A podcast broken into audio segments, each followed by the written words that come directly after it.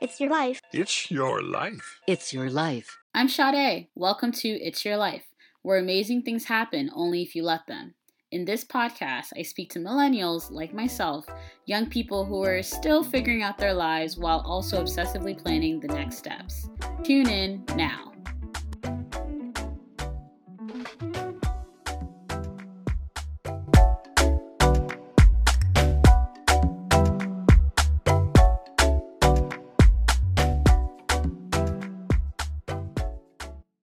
Hello, this is yet another episode of Millennial Mindset, and on this episode, I will be interviewing Wangui.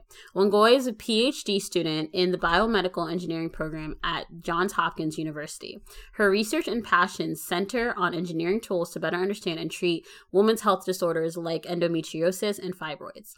Outside of the lab, Wangui enjoys teaching and encouraging a love of science at the Baltimore Underground Science Space, as well as building opportunities and community for underrepresented students at Johns Hopkins. Lastly, Wangui is an avid breakfast eater, MIT alumna, National Science Foundation fellow, and a longtime friend. Thank you so much for joining us, Wangui. Thank you for having me. Oh. I've been, I'm such a fan. I've been waiting. You've been here from the beginning, Oh, yeah. so Day one. Day one. A1 since day one. A1 since day one. Um, and so when I was thinking about recording for starting to record for a Millennial Mindset, you definitely came to mind because I think that I wanted to be able to show such a different spectrum of millennials, but also get a lot of different perspectives. And I think your story and the work that you're doing is so relevant and it's so interesting to people that may not even be from sort of this field or this space. You know, when I get on the phone with her, I hear her talking about like, well, I'm in the lab or like I'm working or, you know, doing research and all this stuff. But I think for people that may not be as familiar with it, it's still such groundbreaking work that is going to have such real impact, especially for women. absolutely, absolutely, especially for women, because I mean, we can get into like the whole issue with like fibroids and endometriosis, but I've known friends personally who didn't even know that they had fibroids Mm. until you know it was to that point where like I need to get surgery soon. yeah. Um, and so, sort of to get started, I, we briefly mentioned it at the end where we sort of talked about your background and you coming from MIT, but you're currently a second year PhD student. Yeah, I'm starting my second year. now. Yes. Yeah. Amazing. Congrats. Thank you. Um, and so, just sort of like back up a little bit, did you always sort of see yourself on this track? And like when you, when in undergrad, like did you see yourself, okay, I want to pursue research as a long lifetime sort of thing? Or how did you sort of go about, and how did you find out this passion um, in women's issues? How did that sort of get started? Okay. Yeah. Yeah. So I think I've always kind of the research. Me being interested in research came first, definitely before Mhm. women's health disorders. And I think I want to say probably like sometime in high school, it happened for me that I was trying to figure out a way to do something with myself in the world, like to feel like I could change things. And research and science, really in general, was what made me feel like I could do that. Like Mm. it it gave me some tools it gave me some understanding it gave me a way to approach problems that i just didn't have before i really got into biology before i started working in a in a lab my senior year of high school and then before i went to mit um so then just going through mit i was just really just exploring different types of engineering and ways to apply this skill set um and to apply you know what i'd been learning in my science classes uh, to problems that I care about, and eventually landed on women's health because I think you know I've had some issues like um, with my own periods, and it was always just kind of like shocking to to see the process and the struggle that Mhm. women have to go through to Mhm. figure out what is wrong with them and to deal with it because there's very limited resources in that realm. yeah. And so, yeah, to me, it was like the most exciting thing because it's a big problem. I mean, it affects me, but it also affects a large population. I think it's around one in 10 women have just endometriosis alone. I don't know if there's a figure on the the women who have just any type of menstrual disorder, but I'm sure it's it's a, a lot of people have to deal with it. So, um, that's how I kind of got into doing research and doing it specifically in women's health. And I hope that I am able to do what, what you suggested before with being able to impact a lot of people and make things a little bit better. Absolutely. Yeah.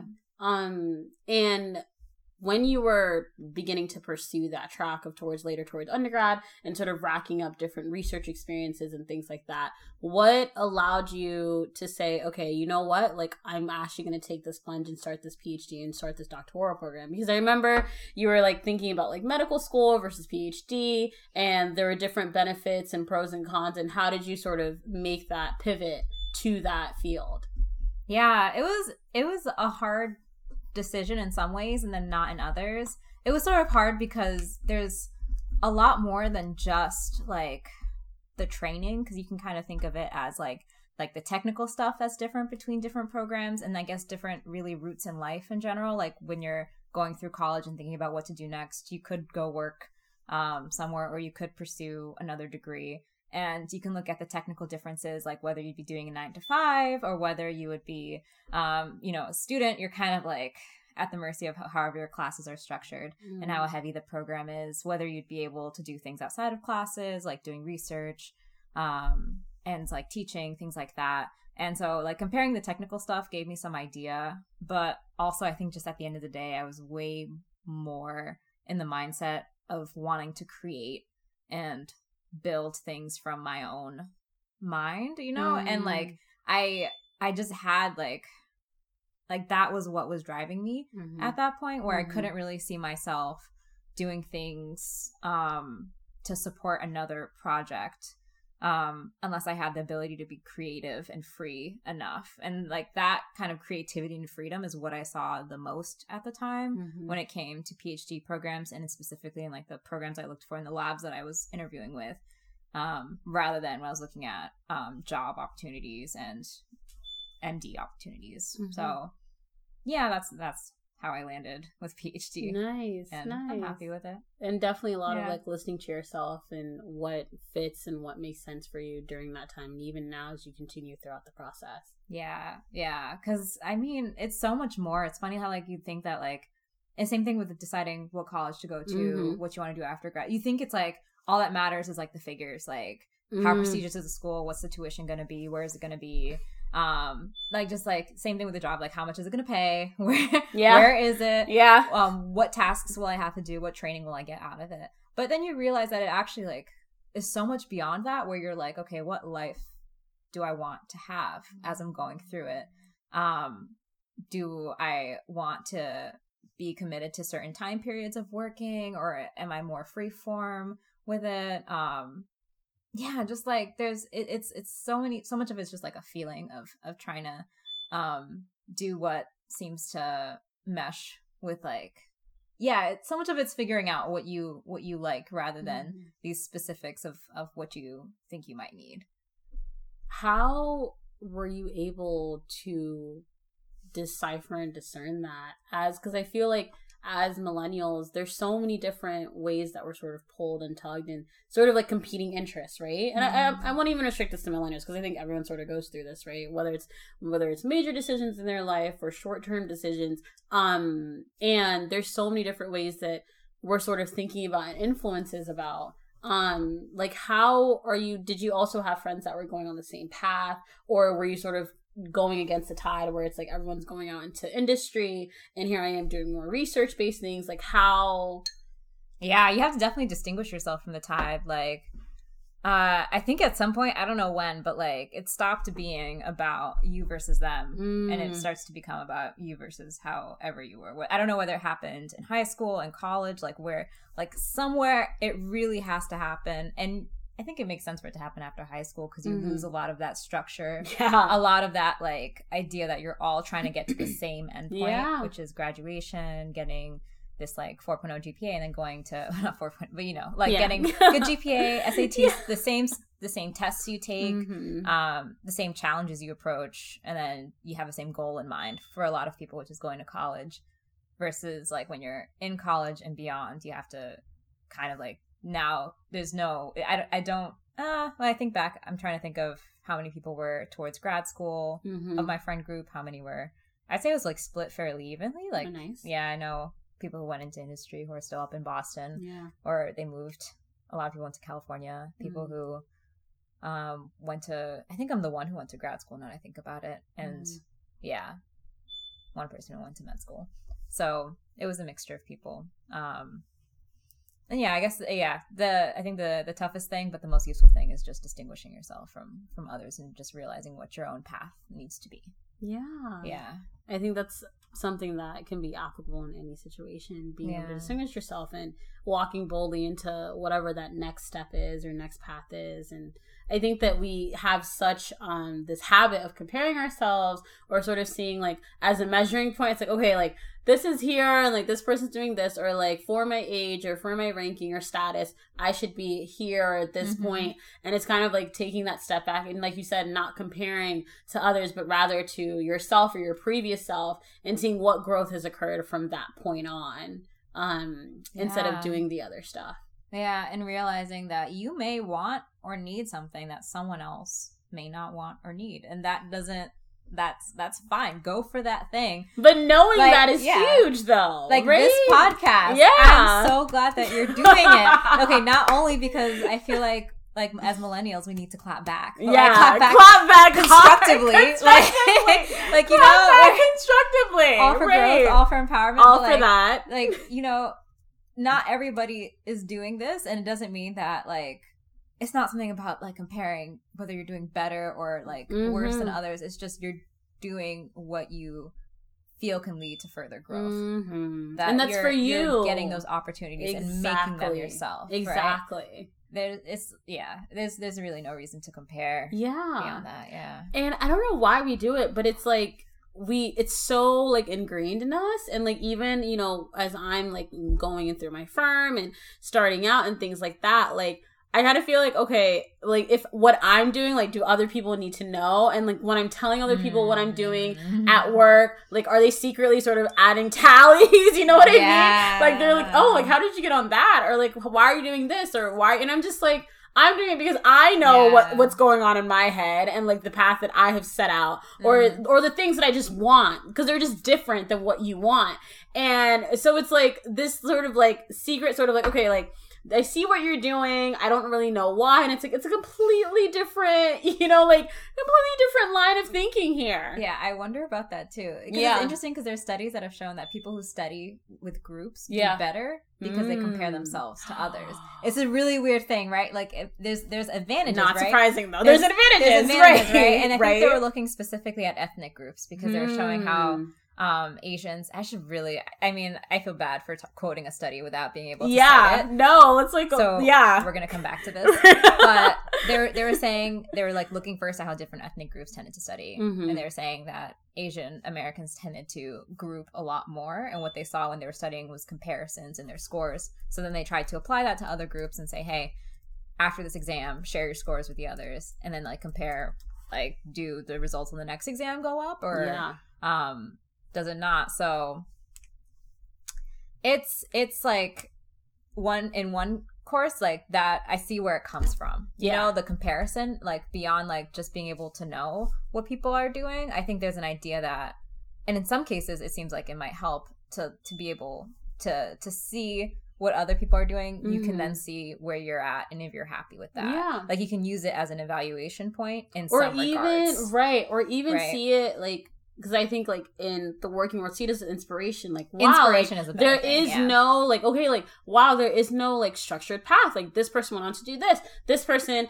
has built out this thing and it's just like whoa like okay i can see that there's so many ways i can take whatever is given to me but then like you're saying there are other ways where it's like uh it may not Yeah. be as constructive Because I was gonna say I I I think it could be useful as an evaluation in only some regards though. Like if the Mm, only way you're evaluating yourself is against how other people are doing, yeah then That's we have a really limiting. Like, yeah okay, you might be doing good compared to them, but is that what you yeah want? Like is that getting you closer to your goals? Yeah. It's getting you closer to theirs. right But- right Do you you know, that's, it's a different it's a different it's different it's like not everyone at your firm may want to start a podcast to inspire and to Yeah. reach out and to connect with millennials right that might not be their age range or audience or yeah for or whatever reason. interest or, whatever interest yeah so they don't but but i'm guessing comes from curiosity comes from Yeah. inspiration being able which is really cool being able to see you know what what people do with their time and what they're able to to take on. Definitely. Yeah. Um but yeah, we're all like intrinsically we're all such different people and I think being able to realize that like constantly is uh the key right there. Okay, so you know, as you're going in and out of the lab, working on your research and developing further on that end, you know, as you're going through like whether it's in your academic life or your personal life, what is your approach to living a bold life and being confident throughout this process? Hmm. I guess a lot of it, um, like I, I would, I don't know if I quite live boldly per se, but I Mhm. what helps me be bold is to try to just remember that life is happening now and everything that I'm doing is counting towards that. Like wow. I think it's so easy to get into a rhythm of like because you know it starts like elementary school. I think everything starts elementary school, high school. Like these next three years, Yeah. these next four years, Mm. and then graduate high school, and you're like just gonna get through college these next four years, and then going through college, you might work somewhere where you're like not seeing it as your long term place. So you're like, okay, these next two years, or you're doing another degree, right? Where you're like these next four years, and then after that, that's when I'll start living. That's when I'll start doing the things that I enjoy Mm. that's when I'll, you know, pick up piano lessons or start going on hikes and writing um, these things that I'm passionate about down. Um, and it like really sucks when you realize like years go by, like maybe like eight years have gone by since you started being like just four more years. Um, and you haven't done any of the things because you're waiting. Wow. So I think you said once in another one. I'm gonna quote you. I think you said once that your life in another podcast you said life moves in seasons. Hmm. Yes. And that- does! That's what it made me think of because yes, the seasons come and go, Yes. but just remember you're experiencing them now. yes. And like life is happening Yes. now. So make the most of whatever you can with that season. Don't wait. Definitely don't wait. Like, okay, maybe we'll let it slide for high school. For all the right. Because high school's For all, yeah, no one really likes high school, and no one definitely wants to go through sixth to eighth grade again. Yeah. We get it; like those times are long gone. But that period, the period that you have now, I mean, don't let that go whether you're in Don't. college whether you're working you're living at home living on your own just remember like even if you think you really want whatever period you're going through now to end which i understand Yes, Like, I get it. just remember there's still a lot you can do yes, there's a lot to be learned Yeah. and a lot to be experienced during this time. yeah to the kids in your life like you can be the best big sister big brother aunt uncle to the people you work with you can be the best coworker the best source of support the the, the you can volunteer at groups and you can be a mentor for somebody who maybe wouldn't have been able to meet someone like you who's Mm. experienced things like you yeah. so there's there's so much that you can still do even as you're wishing that the season will pass and a better one will come Yeah. Wow. i'd say that's That's thank you. Thank you for that.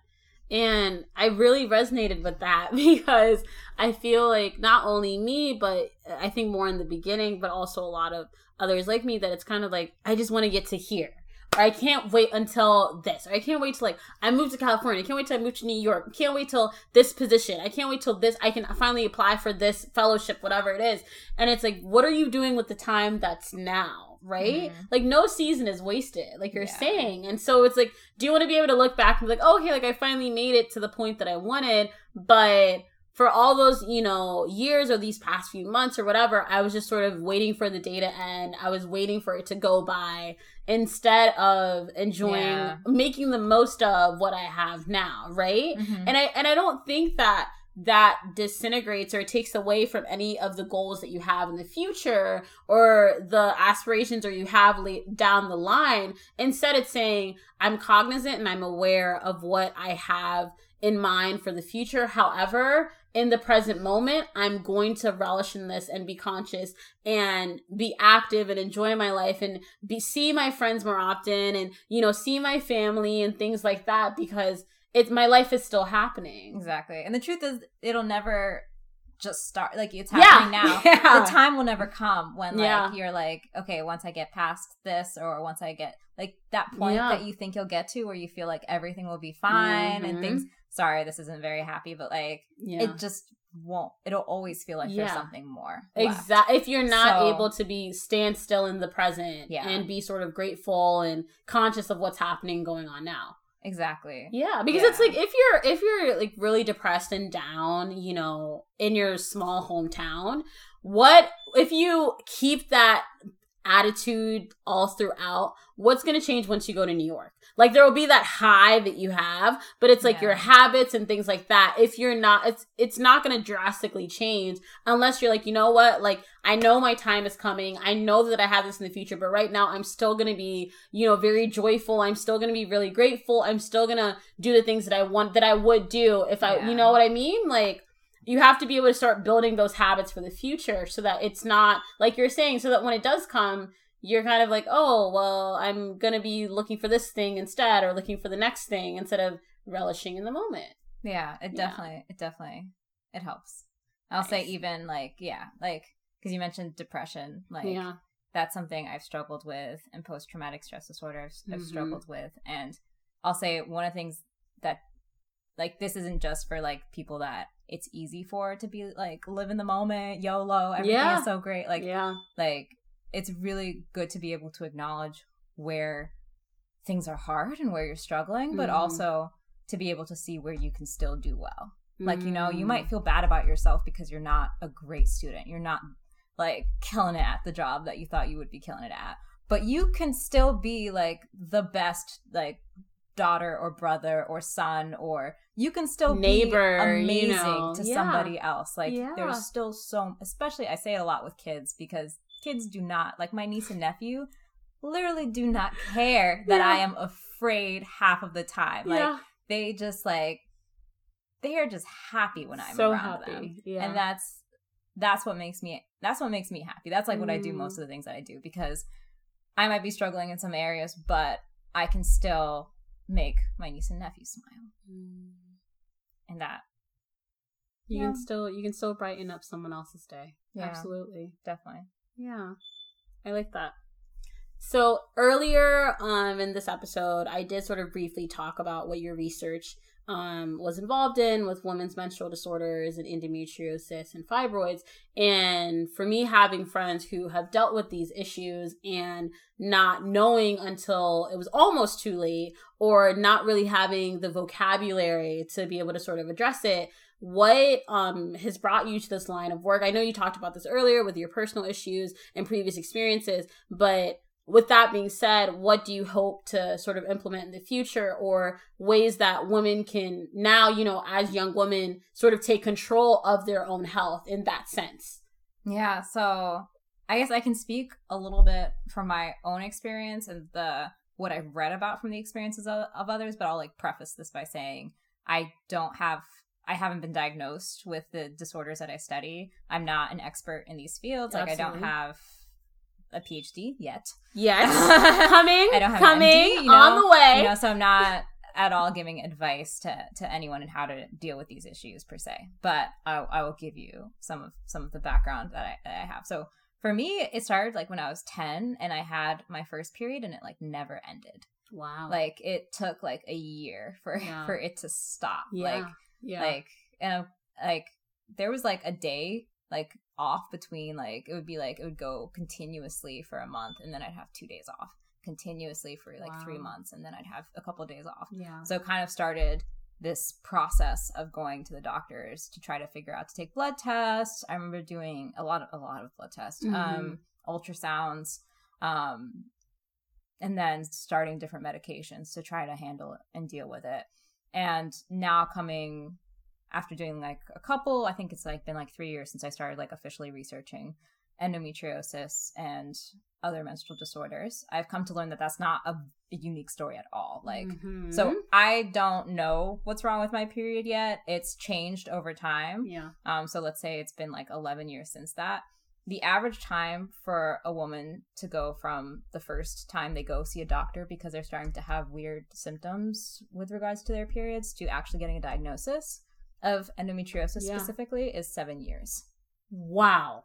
And between that, I have read a lot of different estimates on like how many doctors and specialists they see Wow. but so it is a process because there isn't a blood test or a imaging Hmm. analysis they can do that can spot most endometriosis. Right. Right. So they are basically ruling out everything else in this process. Seven And years. I'm not going to lie. I don't think it's seven years ruling out. Yeah. I think it's,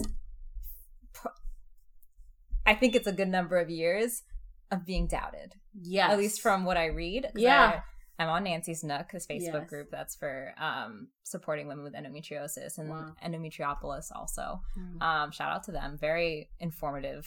Um, I love reading and um, hearing all these women's stories. You said this was Nancy's Nook. So there's Nancy's Nook, Okay. and there's also Endometriopolis. These are both Okay. Facebook groups. okay. Um, very good support groups for people and education groups, which is important. Um, but reading from them, a lot of it's they go to three, four doctors that all say the pain is normal. The excruciating Wow. pain that you're feeling that's doubling you down, that's making you miss work, that is like They're ruining your life that that's normal. And then that so there's pain, there's fertility issues sometimes. There's Yeah. there's a lot of there's some a lot of times it's stomach issues. People will be like Mm. doubling over vomiting when they're on their period. Sometimes when they're off their period. Oh.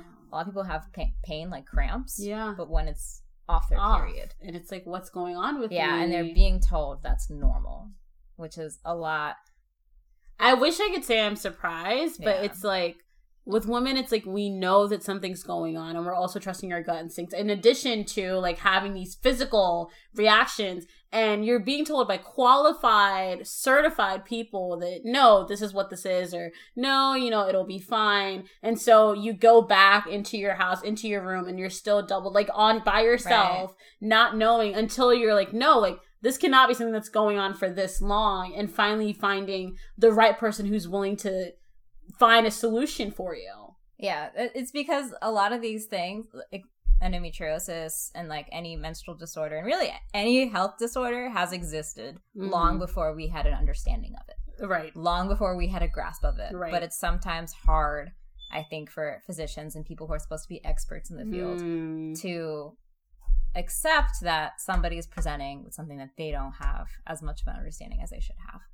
That's me personally. I can say that because I don't have like I'm not I'm not in that yet. But I think that's part of the challenge is that um we we, we haven't caught up our our knowledge and like really it's the science like that there there is a lag I'll say it's not just like people who are like Yeah. denying um the existence of pain or anything like that it's just that they don't know what to do with it Yeah. because there is a lag yeah in the science even if you can diagnose endometriosis it's still difficult to treat yeah so that's where I want to kind of help with yeah with like make more resources for treatment, more resources for Mhm. diagnostics. and Um, filling that gap yeah. do you you know i kind of think like do you think it also goes back to when we are getting educated when it's coming from i guess like secondary school or even some parts of primary school where we really don't learn about women's health as much as we should i feel like we learn about like basic like what's going on with puberty and like your body and like different diseases and different like ways to just stay healthy like wash your hands a bunch of times and you know whatever Yeah. but women's health like it's its own separate thing and men's health as well when it comes to prostate cancer and all these other issues that are specific to men but it's like when it comes to women's health i feel like there was so much of like there was a gap that i just didn't have knowledge on Same. and it wasn't Same, right. Yeah. Same. Yeah. And it wasn't until college where I was like, I think I should be seeing my OBGYN right now, or like, you know, this time, or like, what is happening to my body, or whatever. And there's such a huge gap of knowledge on that information. I mean, thankfully, the internet is so much more just expansive, and why I'm Yeah. able to look these things up and go on forums and talk with other women that might be going through the same things. But it's like, why is this information not as accessible or not as universal as it The should patriarchy. be? That's the answer to everything. The patriarchy. I'm not sure where it started. That's Yeah. I'm not sure where it started, but it's must have it must have started early enough that Yeah. it's just there just isn't enough information when it comes to even just self care. Yes. It's hard to it's and hard to maintenance and Uh, knowing, yeah. yeah, knowing signs for things, when to go see a gynecologist regularly, right. right? That, yeah, I'm I mean, sure why. even if you read the statistics on like black maternal mortality in the US, I mean, Yeah. those statistics are just not surprising but still shocking. Um and I'll be honest, like I I think I didn't feel comfortable with my own health until I went to I got a black OBGYN. She's Nigerian Mm. actually. And um Hey. and it wasn't until I started seeing her regularly and I was like, "Oh my gosh, like you were telling me things that my previous OBGYNs never told me, never tested me for, never asked me questions, never informed me about. And I'm over here like, oh my gosh, like now I know how to do this and what, how many checkups I need to have regularly and things that I felt like maybe there wasn't as much care, you know, as before. But again, Mm. like having the vocabulary to to attribute to these things that I'm feeling or what is happening to my body. And it's like I can't imagine for X amount of years going through those things and, and constantly being doubted about that. But Yeah. I think, yeah, It, it, I, I was just thinking, like as you're saying, it, it it really like talks to how systemic it is that, yeah, like I say, like the patriarchy very easily, but the fact that you know women not being valued, women not being seen as as important in Mhm. society in a general scope, limiting women's availability or or even access. Um, first, even just like positions to having a voice in society, also to being able to get a medical education, to things like Mm. that. How that propagates to not being able to um, have women doctors who you see, or even have doctors that will. Whatever gender they might be, who will recognize women's pain and, and, take it seriously. and not being able to have the research because i'm thinking that might also stem why we don't have the understanding that we maybe should have it for a disease that we've known about for over a century Mhm. um it all kind of ties back in and, and that's yeah it's crazy yeah, insane. Yeah, but they're having a woman as your gynecologist seem to help definitely. maybe that's is a sign Definitely. something something to to a, a point that can be made to change it Yeah. you know is to is to hi- hire more women you yeah, know right. you know encourage women having listen access- to women. listen to women Listen, you know. Yeah. Because it's like we're saying things that, or if it's about my body, I think I know what I'm talking about, right? Yeah. And so, Yeah. amazing. Thank you for that. So, I think definitely in regards to women's health and whether it's menstrual disorders or other issues, that women do have to feel comfortable being able that to get a second, a third, and doing individual research and figuring that out because sometimes if you feel like something doesn't make sense and you're not hearing what like what people are telling you still doesn't align with what you're feeling it's time to get other opinions and see what's really going on especially when it comes to something like endometriosis or fibroids yeah completely agree with that Yeah. doing some groundbreaking work in my opinion i'm trying trying yeah trying i'm learning so much though it's Yeah. like it's a slow moving process that's Yeah. that's how science is most of the time right like just like little fair enough baby steps, Little, baby steps, baby steps. you know? But I'm learning a tremendous amount. Yeah. yeah Especially from people with these disorders, hearing Fantastic. about their stories, what they go through. It's really taught me a lot. yeah So shout outs to all of you. Thank you. awesome.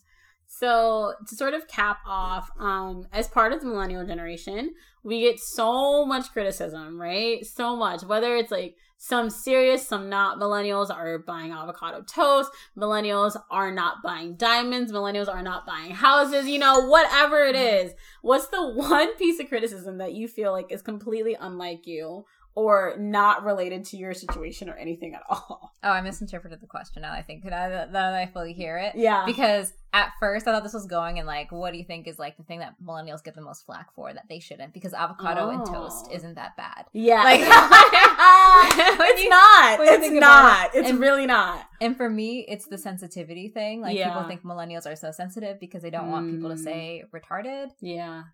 They don't want people to use the word gay as stupid. They don't Mhm. want people to refer to a group of people as a legal immig- like migration Mhm. status. They Yeah, don't want you by to refer to people status. as illegals. Yeah. Right? Yeah. Like they don't want you to dehumanize a Right. group of people.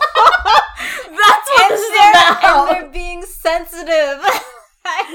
that we're literally That's the thing that when you break it down like that, me. I'm like, damn, like because that's all we're asking for. it's always i guess it kind of like it's like the anti-political correct thing Yeah, a lot of times it's the same thing as like the whole snowflake thing oh I think. yeah, of course. not exactly the same but sometimes tied in um where like people are looked at as sensitive for for questioning the thought that goes into your semantics Wow. right like you're saying illegals for a reason you're referring to people as a status for a reason and they're saying like think about that reason you're using the r word for that reason Hmm. right you're using the word gay instead of stupid for a reason so maybe And I think you're gonna get a lot Maybe of think pushback. And think about it. And I think you you're gonna get a lot of pushback when you ask people to question themselves and you ask people to ask themselves why do i say these things or where did this come from to dig deeper? And people don't don't want to do that work right? No. like people are not gonna sit back and be like huh like where has this bias come from?